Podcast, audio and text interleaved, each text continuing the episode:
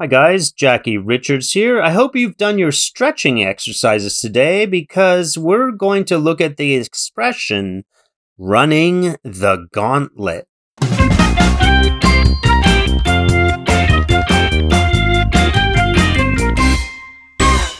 word gauntlet originally referred to a long armored glove worn by medieval knights.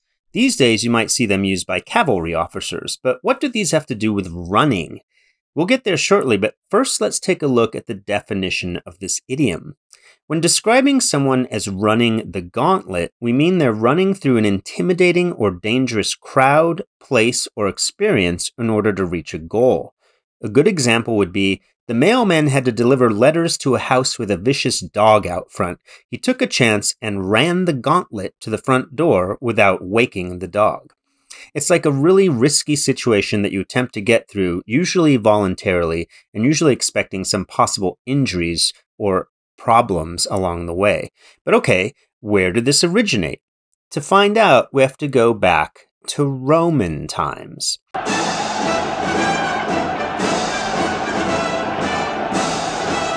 The phrase running the gauntlet began as a form of corporal punishment commonly used by ancient Greek military.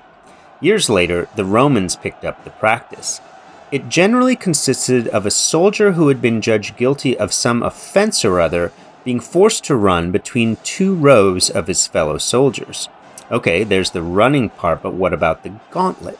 Well, consider that the rows of soldiers were armed with clubs. All the soldiers got to take a swipe at you as you ran past, and some didn't make it all the way through and were beaten to death.